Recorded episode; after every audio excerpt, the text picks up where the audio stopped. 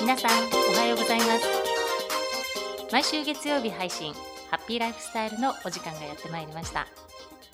印象とコミュニケーションの専門家荒垣さとみです。本日もよろしくお願いいたします。ゴールデンウィーク皆さんどのようにお過ごしでいらっしゃいますか？私はもう長男も次男もね成人しましたから自由に過ごしています。娘はまだ中学生ではあるんですけれども部活を吹奏楽部しているので部活があるということで話をしてましたね。私は猫ちゃんの野良猫ちゃんの虚勢手術に連れて行ったりそしてラブプロファイルという影響言語の学びを深める時間に使っています。夫はゴルフです。ここ1週間のうちに2つある出来事から気がついたことを今日はお話ししたいと思います。まず1つ目なんですが1つ目は23週間前にかなある男性の方から写真が送られてきたんですね。その方は今沖縄には住んでいないんですが写真を送ってきて「さとみさんこれ熊の葉じゃないですか?」ってメッセージが来たんです。で沖縄では熊の葉ってよくウガンジュとかウガンジュって何て言えばいいんだろうユタ？沖縄のユタの方が行く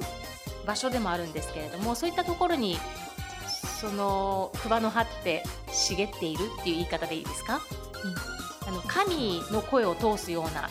表現で使う昔はねユタの方が使っていたっていうことなんですけれども、まあ、このクバ傘もありますしクバの葉を乾燥させてカゴを作ったりすることができるんですね。でそれじゃないですかっていうことで来てでそのクバの木がものすごく大きかったんですよ写真から見ると。えこれ5メートルぐらいないですかって返信をしたら5メートル以上あるかもしれませんっていうことで初めて見たので沖縄であんまり見たことないですねっていうことで会話してたんですね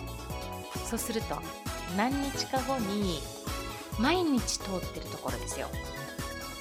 と見上げた瞬間写真で送ってもらったクバの木が5メートル以上の高さのものがあったんですね。え？と思ってこんな近く毎日しかも通っているのに全く見てなかった。ということから私が気づいたことなんですが意識にないと気がつかないなと思ったんです。写真を送ってもらわなかったら毎日通ってるところふと見上げて桑の葉だって気づかないんですよね。だから意識して過ごすっていうことは大事だなと思ったことが一つですね。近くが見えているようで見えてないってことは皆さんありませんか？物を探す時もそうです。近くが見えてなくて実は近くにあるのに見えてなくて後で発見ということもあると思うんですよね。近くが見えて全体が見えない時もあるしだから私たちは近くを見ながら全体を見る先を見るっていうことも非常に大事だなっていうことを今回のちょっとした出来事なんですけれどもちょっとした出来事から気づきましたね。そしてもう一つなんですがゴールデンウィーク中に私がラブプロファイルという影響言語の学びを深めるために Zoom で参加をすることで気づいたことなんですけれども参加者同士でワークを行っていくんです。そこでは2つもっと気がついたことたくさんあるんですがいっぱい話しすぎたら聞いてる皆さんも混乱すると思いますので2つに絞っていきたいと思います。まず1つ目はワークを通して第三者の方に質問を投げかけてもらえるということは自分自身で質問する以上に効果があると感じました。セルフで自分に対して質問することももちろん大事にしています。こちらも大事なんですが第三者の方目の前の方に改めてとみさんこうこうこういう状況の時どうですかとかこのような状況の時どんなこと大切にしてますか？っていうことを聞かれると初めて自分としっかり対話するんですね。そこで出てくる言葉から自分で気づいていくなということを感じたのでセルフの質問もいいんですが第三者の方に質問をしていただくっていうことはより効果が出るということにつながっていく。自分と向き合えるということに気づきました。もう一つです。こちらもワークの中で気づいていったんですけれども私がコーチの役割になって質問する側になってねそして相手の方がクライアントということの役になって会話を17分ぐらいで進めていくんですけれどもある目的に沿って質問はしていくんですね。そこでその彼女が影響言語を学ぶことで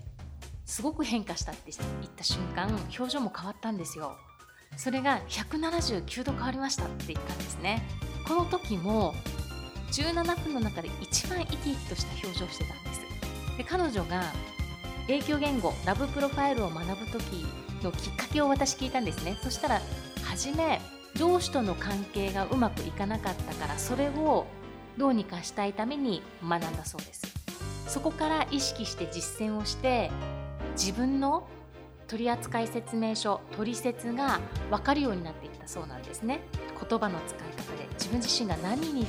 何を大事にしているのか。このようなシーンではどんなことを大事にしているっていう。私たち価値基準ってたくさん持ってますし価値基準が変わっていくこともあるんですね。そこを自分と向き合いながら自分の取説を